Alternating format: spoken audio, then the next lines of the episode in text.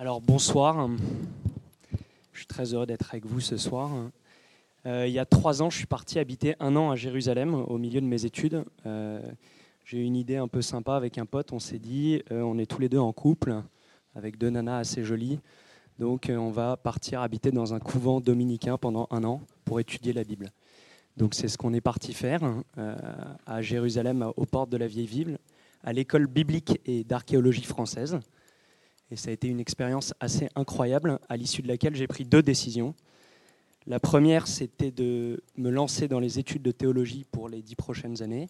Donc j'étudie ici au Collège des Bernardins, une quinzaine d'heures par semaine. Et la deuxième, avec Ellie, que j'ai vu euh, hier et qui vient d'avoir un fils qui s'appelle Carole, ça a été de lancer une start-up euh, autour de la Bible, euh, parce qu'on trouvait ça assez cool. Donc, euh, ce qu'on a fait, c'est que euh, on a regardé un peu ce qui se passait dans notre génération, et, euh, je pense que c'est un peu lié au, sujet de ce soir, et on s'est aperçu qu'en fait, dans notre génération, dans les 18-35 ans, il n'y avait que 3% des jeunes qui avaient déjà lu un morceau de la Bible dans leur vie et qui savaient ce qu'il y avait dans la, Bible. Donc 3%, c'est un, un, chiffre qui est assez éloquent et qui montre qu'il y a un vrai changement une, vraie rupture par rapport à la génération précédente. Et euh, ce qui est assez intéressant, c'est qu'on s'est penché sur euh, les, raisons de, euh, de, ce, de, cette rupture. Bon, on n'a pas fait d'études quantitatives parce qu'on trouvait ça trop cher. Et du coup, on a regardé, on s'est penché en interrogeant autour de nous. En fait, la Bible souffre de quelques enfin, pas mal de clichés. C'est un vieux texte, un peu poussiéreux, euh, moralisateur, euh, chiant, dépassé. La Bible, elle fait 70 livres, c'est plus une bibliothèque qu'un livre, c'est interminable. Et finalement, on a un phénomène, je crois, dans notre génération, je pense que c'est un, phénomène qui dépasse notre génération, qui est un peu un phénomène euh, bipolaire, je dirais, qui fait que la même génération qui va aduler, se précipiter, voir Rembrandt, écouter Bob Marley, Leonard Cohen, adorer Lady Gaga, euh, regarder des films de Walt Disney, déteste la Bible, qui a été la principale source d'inspiration des plus grands génies de l'humanité depuis 2000 ans. Euh, et donc, quand vous regardez Walt Disney, Blanche-Neige, avec la sorcière qui tend une pomme pour la tenter, lui dire mange de ce fruit et tu auras la connaissance, quand vous allez voir Rembrandt, où il y a 63% euh, de ses œuvres qui sont bibliques, euh, aucune stat hein, n'a été produite sur les œuvres de Rembrandt, mais 63, c'est toujours précis, donc euh, ça, donne, euh, ça donne une impression de sérieux. et donc, tous ces génies, et, vraiment, je peux passer la soirée, si vous voulez, à vous raconter quel génie a écrit tel texte, a produit telle peinture, a chanté tel, tel truc qu'on connaît tous. Et c'est affolant de voir à quel point notre culture est tissée de références bibliques. Et donc, d'un côté, on déteste la Bible parce qu'elle est euh, soi-disant moralisatrice, qu'elle n'est au fond pas du tout. Et de l'autre côté, on adore les fruits qui sont issus de ses racines. Euh, et on s'est dit, c'est peut-être facile de connecter ces deux aspects, de montrer aux gens que ce qu'ils aiment euh, a quelque chose derrière qu'ils sont capables d'aimer aussi. Et donc, euh, on a créé un produit qui est très simple.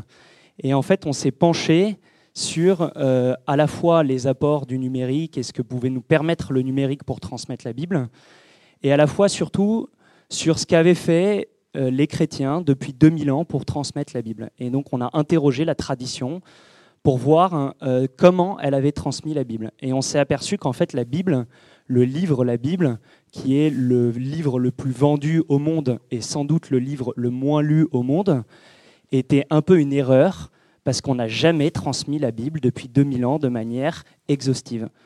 La Bible, elle s'est toujours transmise de manière fragmentaire d'abord. Donc on l'a transmis fragment par fragment, petit bout par petit bout. On l'a jamais transmis 70 livres en même temps. Il n'est pas demandé aux chrétiens de lire euh, toute la Bible pendant, euh, les 30 prochains jours parce que c'est une étape nécessaire de la vie chrétienne. On, goûte la Bible petit à petit et ça tombe assez bien parce que alors qu'Internet laissait présager le rêve encyclopédique des Lumières, c'est-à-dire qu'on serait capable de tout recenser, en fait Internet aujourd'hui laisse plutôt, euh, enfin produit plutôt des des schèmes éditoriaux fragmentaires, c'est-à-dire qu'on va avoir des petits fragments de vidéos de 30 secondes, 40 secondes, une minute, des petits articles. Tout est très timé et on ne peut pas demander trop d'intention sur Internet.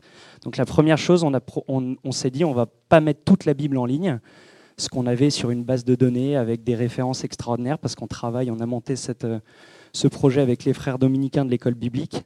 Et on s'est dit, euh, on ne va pas mettre toute la base de données à disposition, on va la donner petit bout par petit bout. La deuxième chose, c'est qu'on a transmis la Bible de manière régulière et événementielle.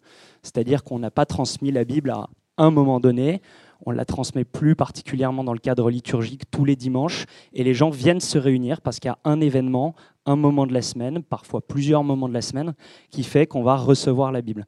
Donc on s'est dit, on va la transmettre de manière régulière et événementielle tous les dimanches à 15h30, et ça répondait aussi à une des questions principales de ceux qui créent des, startups digitales, comment créer une récurrence d'utilisation par les utilisateurs de ces plateformes. Donc nous, on s'est dit, on va créer une newsletter. C'est assez simple, on sera dans la boîte mail des gens tous les dimanches et on leur demandera pas de venir sur notre site tous les dimanches, ce qui nous économisera un peu de budget pub. La troisième chose, c'est que la Bible, dans sa forme de texte, n'a honoré qu'une chose dans l'homme, ce qui est une chose fondamentale, qui est sa raison, son intelligence. Et donc, là aussi, je pense que le livre, la Bible, a été une erreur, parce que depuis 2000 ans, on a surtout honorer toutes les puissances de l'homme, sa raison, son intelligence donc, mais ses puissances sensibles, sa capacité de voir des belles choses, d'entendre des belles choses. Donc on a chanté la Bible, on l'a dessinée sur des fresques dans les églises, on en a fait des mosaïques magnifiques parce qu'on a enseigné la Bible par des images, par des sons, parfois par des odeurs en l'encensant. Et on s'est dit qu'il fallait retrouver ce sens-là. Et donc c'est là qu'on s'est dit on va utiliser tout le trésor des 2000 ans de production artistique en donnant de la musique, en donnant euh, toutes les œuvres d'art qui avaient été produites pour montrer comment la Bible avait inspiré les plus grands, mais aussi pour imprégner la lecture des gens. C'est-à-dire qu'on s'est dit la musique est un moyen qui permet de beaucoup mieux euh, capter un texte. Quand j'entends telle musique de Sting, qui chante le roi David et, son péché avec Bethsabée, et bah, la musique de Sting me reste dans la tête et l'épisode, du coup, continue à trotter dans mon esprit.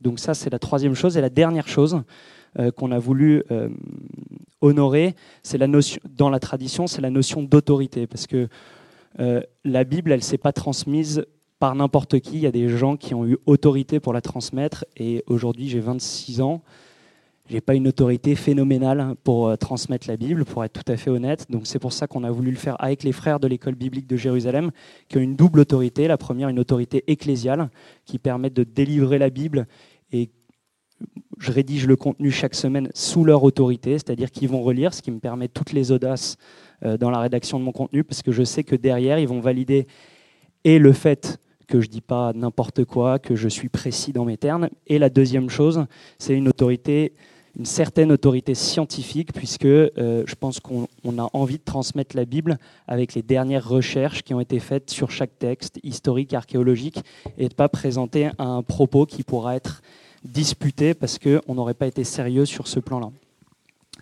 Donc voilà ce qu'on a voulu honorer dans la tradition et je pense que ce dernier point de l'autorité est aussi important parce que sur Internet, on a énormément de choses qui circulent et que les gens de plus en plus recherchent une information qui est de qualité.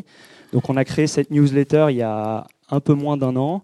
Aujourd'hui, on a plus de 70 000 abonnés. Je pense qu'on va bientôt atteindre les 100 000 euh, avant Noël, vu les chiffres qu'on a de progression actuelle. Euh, c'est une aventure euh, de start-up associative parce que on a choisi les statuts d'association pour garantir de pour garantir de ne pas avoir de tickets à la sortie, parce que c'est ce qu'on voulait avec Ellie quand on a fondé ce projet. Et c'est un projet qui, je crois, est incroyable et qui, et je pense que c'est la dernière chose que je vais dire, c'est que on touche aussi bien des jeunes de 16, 17, 18, 19 ans qui nous lisent chaque semaine, qui nous envoient des messages, que euh, euh, on a des messages aussi chaque semaine d'une petite dame qui s'appelle Simone en Suisse et qui nous commente les newsletters qu'on écrit, qui a 92 ans et qui nous, qui nous dit qu'elle adore ce qu'on écrit. Et je pense que euh, la génération Z a sûrement plein de particularités, mais la découverte de ce qu'est la vérité, de ce qu'est la culture, la découverte, découvrir autour de soi, dévoiler autour de soi des choses qui paraissaient obscures, dans lesquelles euh, on était aveugle et qui tout d'un coup prennent sens.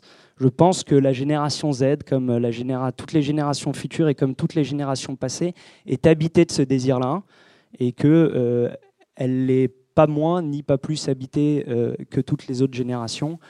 Et euh, c'est pour ça qu'on a la chance d'avoir un projet qui touche tout le monde, toutes les générations, croyants et non croyants, et des personnes des différentes traditions religieuses. Donc, euh, voilà ce que je pouvais vous dire euh, sur notre projet.